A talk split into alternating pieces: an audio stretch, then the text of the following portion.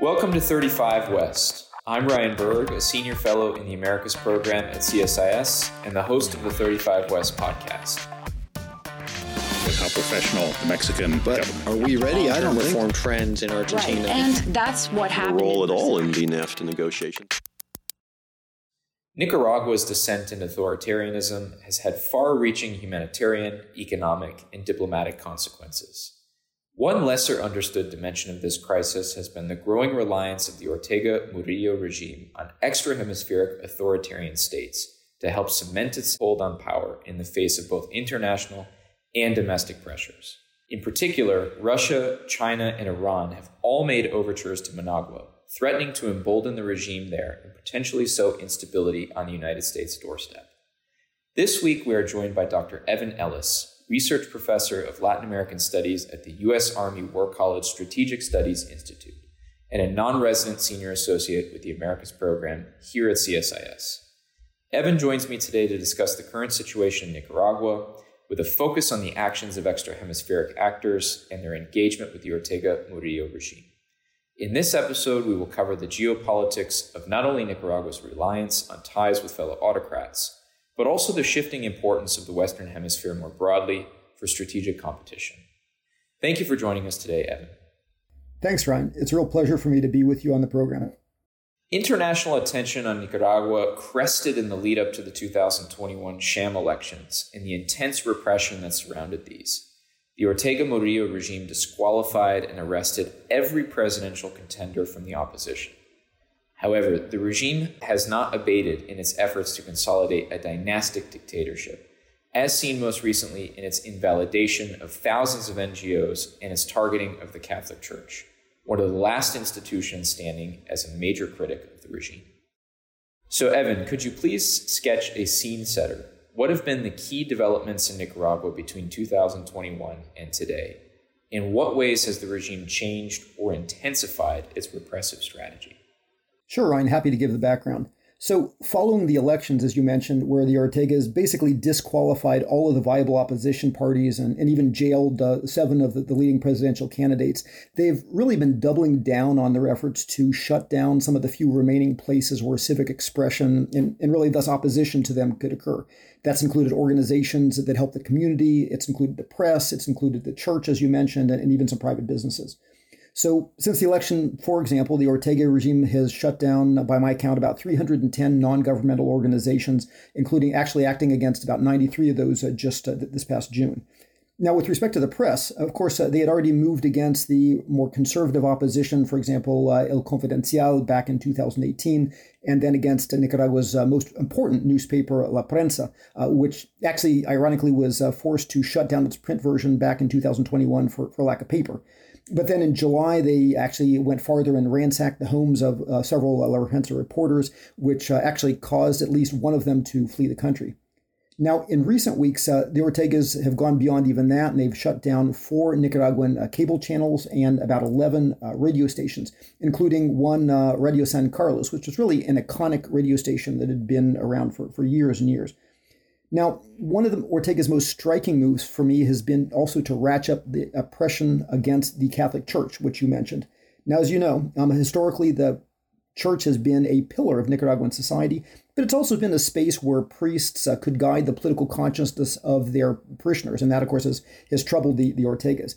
So just this past weekend, regime actually arrested uh, Catholic uh, Bishop Rolando Alvarez. Alvarez had been a critic of the regime for some time, and security forces had actually essentially trapped him in his residence in Matagalpa in order to prevent him from holding public mass. But for me, these types of actions have really also been doubly divisive for Nicaraguans because uh, higher levels of the Catholic Church and, and even some of the evangelical churches that have been very important in the country have been relatively restrained in, in speaking out about what's been going on. Now, beyond that, the Ortega regime has also continued to clamp down on the business sector. So, for example, uh, the president and his uh, and the vice president of Nicaragua's main business organization, COSEP, have both been imprisoned uh, along with uh, several others. As a matter of fact, actually, a, a, Nicaraguan businessman who happens to be a friend of mine just last week uh, literally uh, let me know that his properties and his inventory were actually seized by the Ortegas without any explanation, effectively ruining him in, in his business. Now, many of the people who are still doing business in Nicaragua what I've seen is they tend to keep their heads down in the hope that the Ortegas will leave them alone. Or, frankly, worse yet, some of them enrich themselves by collaborating with the regime in, in one way or another.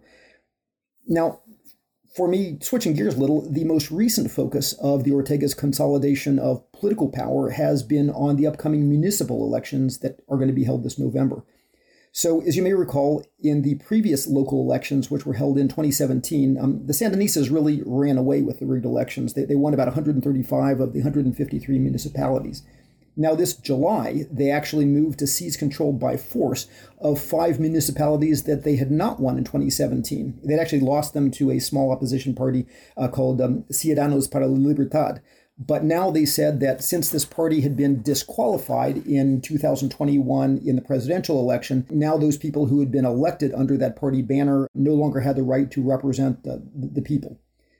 Now, I should also mention that the way we think about uh, opposing the Ortegas that despite all of these sanctions on Ortega affiliated elites, uh, both by the US and the Europeans and, and, others, one of the difficult realities is the economic situation is ironically not putting that much pressure on them. So, for example, as the economy bounced back from COVID, it grew more than 10% in 2021. Remittances to the Nicaraguan poor were actually up by about 26%. Even the Central American Integration Bank, BCIE, just authorized $382 million of new loans for Nicaraguan infrastructure projects, and then on top of that, an additional 200 million to help the government to compensate for higher fuel prices, really taking taking that pressure off. As a matter of fact, Nicaraguan export sectors like coffee and gold have arguably actually benefited from those increased international prices, and you could see this by the fact that, at least according to official figures, in 2021, the government and the country actually got 39% more foreign investment than it had in the previous year. Now, there is one possibility, which is that the U.S. decision to end what's called the tariff rate quota, by which uh, we buy a certain quantity of Nicaraguan sugar at higher than market prices, uh, could put some pressure on that, that critical export sector. But overall, it's looking like the Ortegas are pretty well entrenched as, as we move into the second part of this year. Russia has, without a doubt, been Ortega's key backer, providing everything from arms supplies and military training to food assistance and contributing buses for civilian transport.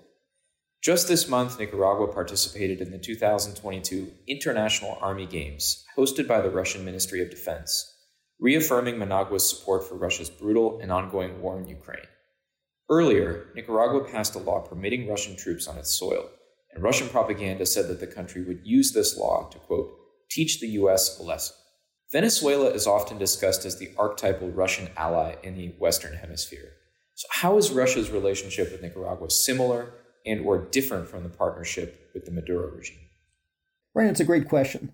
First of all, during the Cold War, Venezuela, that we tend to be a little bit more familiar with, was a relatively conservative country which was allied with the United States. So Venezuela's ties with Russia, including uh, its buying of about $12 billion in, in arms from it under Hugo Chavez, is something that really has only occurred uh, in the past two decades.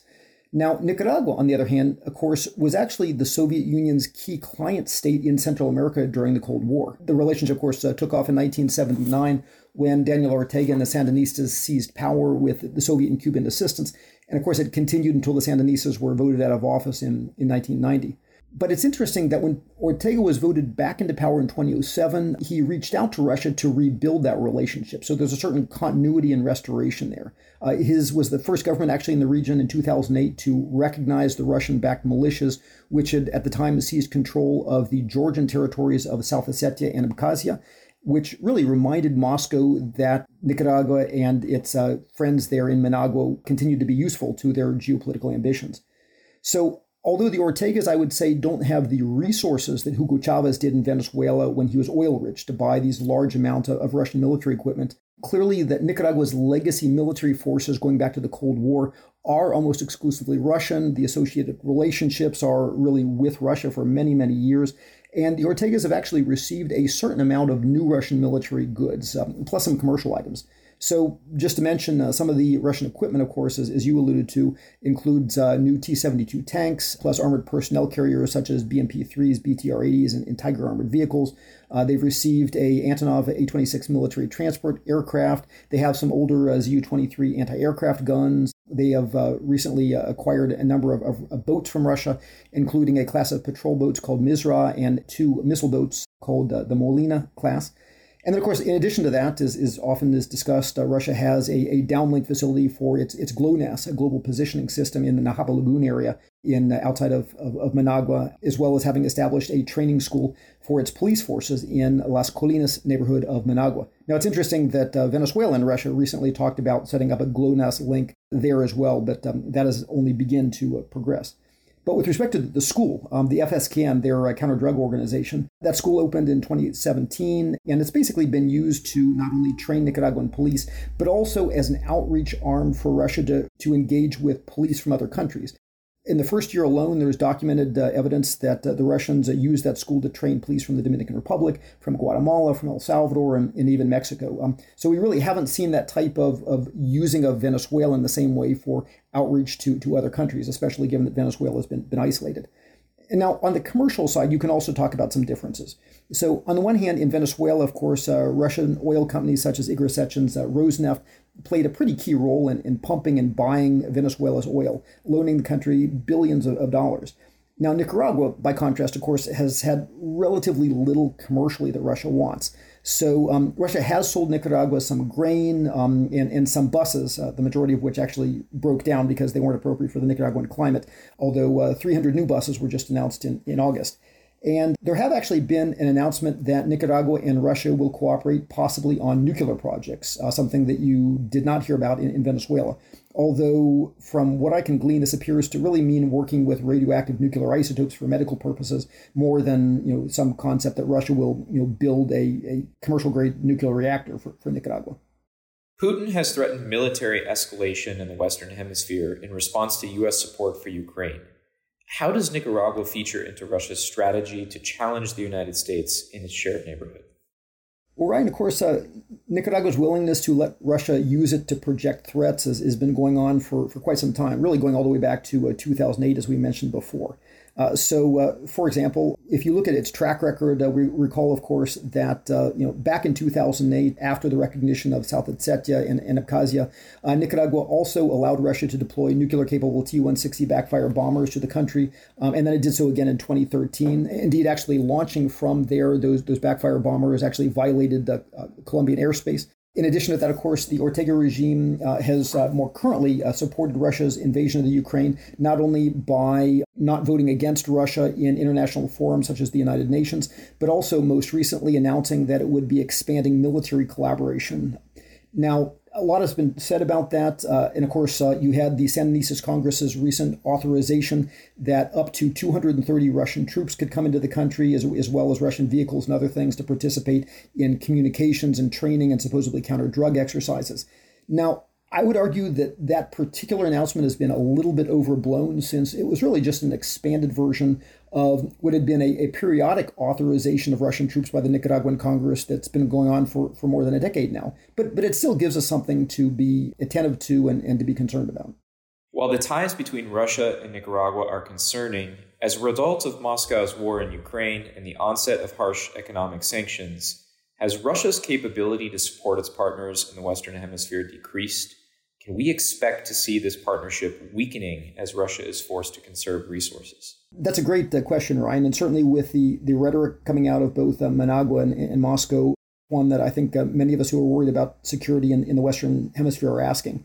My sense is that since the Russians are bogged down in Ukraine right now, and especially because their resources are being constrained by sanctions, it's hard for me to see them funding any major development projects in, in Nicaragua per se that would help to keep the Ortegas afloat. Matter of fact, they couldn't really even do that back in 2008. I also really, for the same reason, don't see them selling a lot of new arms on, on credit to the Nicaraguans. They couldn't even do that with uh, Venezuela, for example nor do I really see them deploying significant military forces in the country. They really don't have the infrastructure, and you know, frankly, they, they need the military forces in Ukraine. They're trying to scrap up everything they can from other places in the world. What I do fully expect, however, is that Russia will continue to use the Ortegas to project a limited, call it low cost threat from Nicaragua as individual opportunities present themselves to do so and within the limits of controlling the escalation risk of that. In addition to Russia, Ortega has cultivated relationships with a variety of other autocrats, both within the Western Hemisphere in the case of Cuba and Venezuela, and beyond when it comes to the People's Republic of China and now increasingly Iran. Turning first to China, which Nicaragua recognized only at the end of 2021, ending decades of support for Taiwan. We've seen Beijing's willingness to help countries skirt international sanctions as the US and allies seek to increase pressure on Ortega and his allies. What should policymakers be watching for in the newly minted China Nicaragua relationship? Right. First of all, I think it's important to note that there are significant differences between Ortega's, as you point out, relatively new relationship with China and his engagement with Iran, Cuba, Venezuela, and, and other actors. I would argue that Ortega actually was very reluctant in recognizing the PRC in December 2021, and really only did so after the US and Europe were increasingly pressuring his regime over the rigged November elections, and he was risking you know, losing access to US markets and, and US investments. So for me, it's interesting with respect to China that when Ortega first came to power back in 1979, he actually waited six years before he recognized the PRC, only doing so in 1985. Now, when Ortega was voted out of office by Violeta Chamorro in 1990, uh, Chamorro restored relations with Taiwan almost instantly. But then when Ortega came back into power, as we talked about before in 2007, once again, he waited over 14 years before he abandoned uh, the Taiwan regime again. So, for many outside observers, um, and arguably uh, many in the PRC, uh, what that gave the appearance of was that uh, Daniel Ortega and Rosario Murillo were, were basically trying to get everything that they could out of Taiwan before they would betray the relationship. And so I would argue that the PRC has currently done a pretty lukewarm response to Ortega. And what that suggests is that they have not let that go unnoticed. So, for example, when you contrast how the PRC has reacted with Nicaragua to what it did after Costa Rica flipped to uh, the PRC in 2007, or when Panama flipped in 2017, when El Salvador and the Dominican Republic flipped in, in 2018, in all of those cases, you had the PRC signing multiple memorandum of, of understanding with big symbolic gifts, many times stadiums. So by contrast, with Nicaragua, it's ironic because the PRC actually they gave uh, the Ortegas some additional COVID vaccines. They gave the promise of a pretty small amount of, of public housing, but but that was pretty much it. As a matter of fact, for me, the dog that, that didn't bark, beyond the fact that you uh, actually did not have a, Confucius Institute uh, set up in, in Managua either yet, but but really, again, to use that Sherlock Holmes reference, the dog that didn't bark was the Nicaragua Canal. So just before the 2021 election, as you may recall, Wang Jing, who was the essentially sponsor on the Chinese side of the old Nicaragua Canal proposal, he suddenly reappeared, uh, praising the Ortegas and basically reminding everyone who would listen that his company, HKND, still had the legal authorization to build the canal if anyone happened to be interested. So when Nicaragua actually recognized the PRC, which in the thinking of a lot of people was one of the enabling conditions for the canal actually to, to go forward with Chinese money. It was notable that since that time, there's been no talk at all of, of, the canal, not by Wang Jing, not by anybody else. As a matter of fact, there has not been talk about any major infrastructure project, not the development of Brito, nothing. Now, in recent weeks, uh, to be fair, the PRC did announce that it was going to buy 90%, and I would emphasize 90% and not 100% of the products that Nicaragua previously had sold to, to Taiwan. Um, they also announced that in one way or another there would be a new Nicaragua PRC free trade agreement, although what that means is, is not really clear. But again, what I would emphasize is that by comparison to the way that the PRC has rewarded other regimes that would have recognized it, I would say it is pretty clear that the Xi government is, is sending a not so subtle message that there's a price to be paid for the Ortegas having waited for 14 years before recognizing the PRC. And while that relationship may go forward in important ways in the future, right now the Xi regime is, is arguably kind of hanging the Ortegas out to dry a little bit. In comparison to Russia and China, Iran has played a far more muted, though nevertheless growing role in the hemisphere. How would you expect relations between Nicaragua and Iran to evolve in the coming years? That's a great question. So, with respect to Iran, that nation really has never historically had a strong relationship with Nicaragua, not in trade form or, or other form. So, as you recall, uh, after Daniel Ortega returned to power in 2007, then Iranian President Mahmoud Ahmadinejad did reach out to Nicaragua, just in the same way that Ahmadinejad was engaging with Venezuela and Bolivia, and, and even to a certain extent with, with Ecuador and, and other anti US governments in, in the region. However, the projects that Iran talked about with Nicaragua never really came to fruition. As a matter of fact, there was a, a famous story in, in which an Iranian engineering survey team that had gone to look at a project in, in Monkey Point, Nicaragua, was run out of town by suspicious uh, locals. Now, Under Ahmadinejad's successor, Hassan Rouhani, of course, you recall Iran overall adopted a much lower profile in the region, which meant that it wasn't doing high profile trips, not to Venezuela, not to Nicaragua, not to really any part of, of the region. However, under Iran's current president, Ebrahim Raisi, of course, we can note that with the escalating tensions with the United States and the end to the JCPOA nuclear accord, Iran has begun to re engage. Now, as you know, that re-engagement uh, started with Venezuela.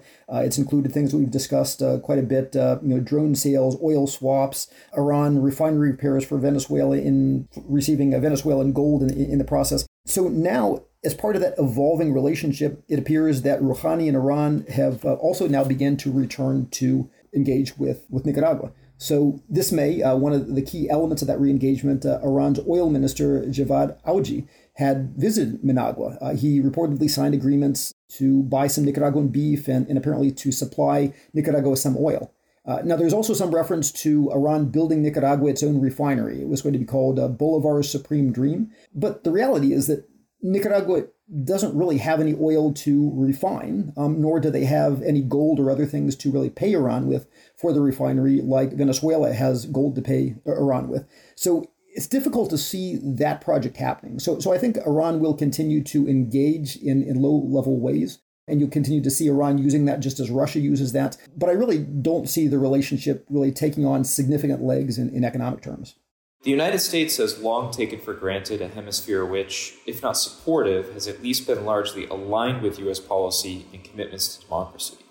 The growing web of alliances cultivated by the Ortega Murillo government showcase that this calculus is in fact changing coupled with a Maduro regime that is openly hostile to U.S. interest, and there is a growing need for the United States to understand the hemisphere as a realm of great power competition.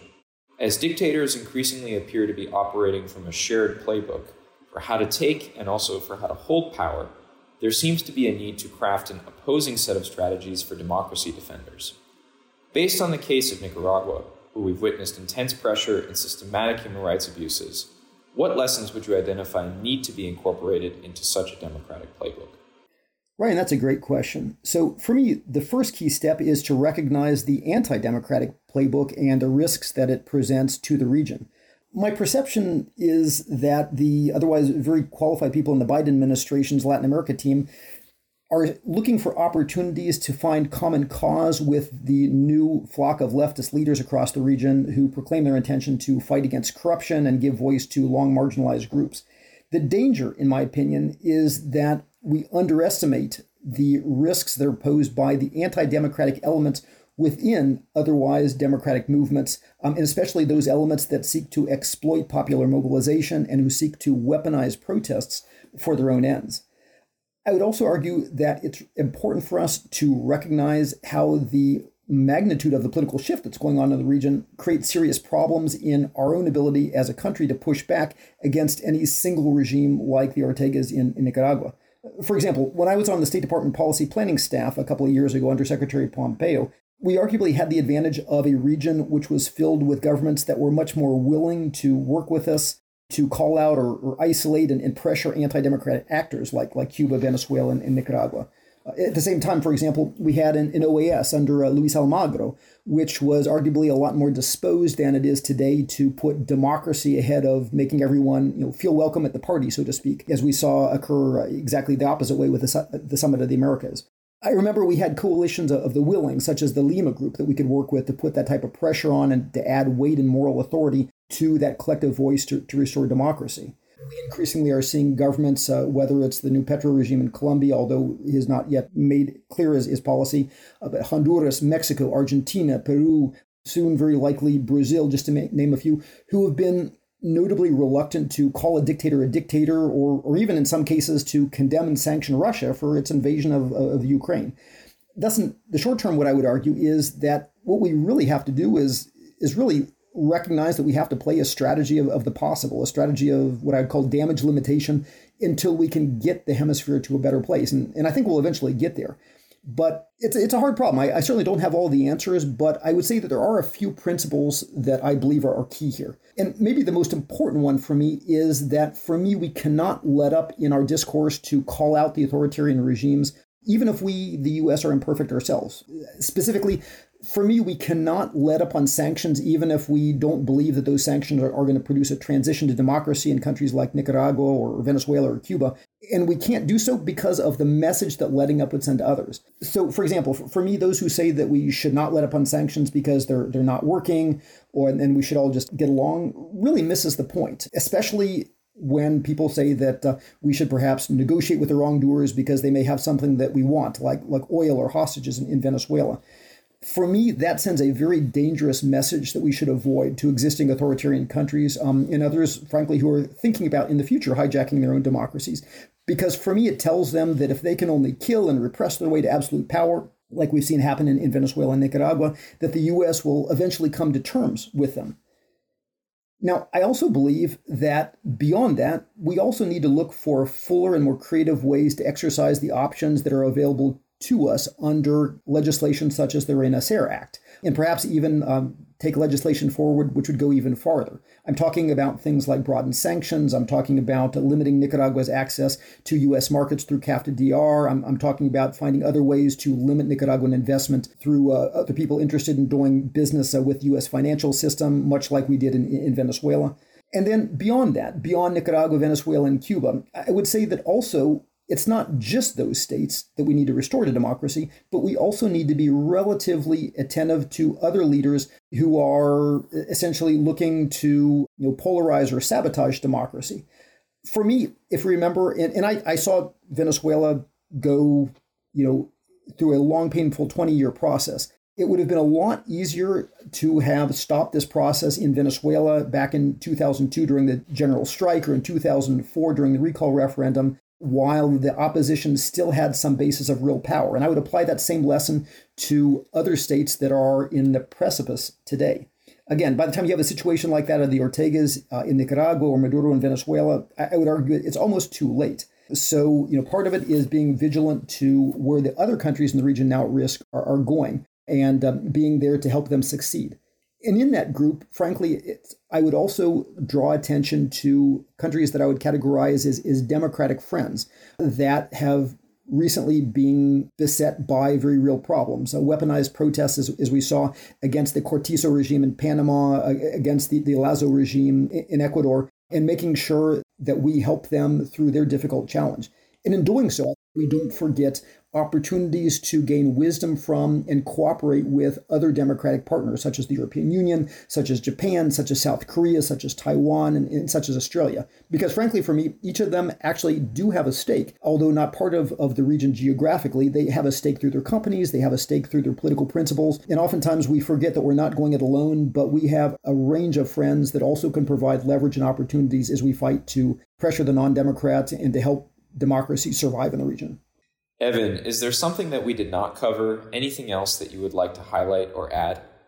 Ryan, thanks for that. As you know, I was actually forced out of Nicaragua in 2016 in, in what was really for me a very unpleasant confrontation with Nicaraguan government agents at the time. And so for me, this week when I read about uh, what had happened with Nicaraguan police uh, taking uh, Bishop Rolando Alvarez away, it really took me back to, to a very dark time for me when, in my own situation, Nicaraguan officials without name badges were telling me to get in their car. And frankly, I didn't think at that moment that I, they were going to take me to the airport.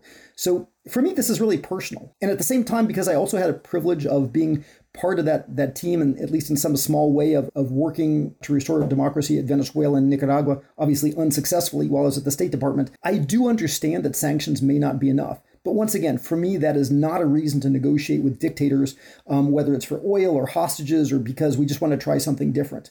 And then finally, I believe that what we do and say as a nation matters. I, I grew up in the 80s. Maybe that's just part of, of the way I, I learned that uh, you know life and politics should be. But over the long term, I believe that what differentiates us as, as a nation and the appeal of our system from other opportunistic actors like, like the PRC is what we stand for, even if sometimes we're imperfect or, or inconsistent. But the key point for me, thus, is that it's critical that we not break faith with the Nicaraguan people and, and go on to the next crisis. It, it's critical that we don't send the message to others who look to hijack their own democracies that if they only kill and repress their way to absolute power, the U.S. will eventually come to terms, you know, with them. So I think there's a real validity in staying the course and in showing the region that we stand for something important. Dr. Evan Ellis, research professor of Latin American studies at the U.S. Army War College Strategic Studies Institute, and a non resident senior associate with the Americas program here at CSIS. Thanks for joining us today on 35 West. We appreciate you taking the time to speak with us. Thank you, Ryan. It was a real pleasure to be part of the program. For you, thank you for joining. Stay tuned for the next episode of 35 West.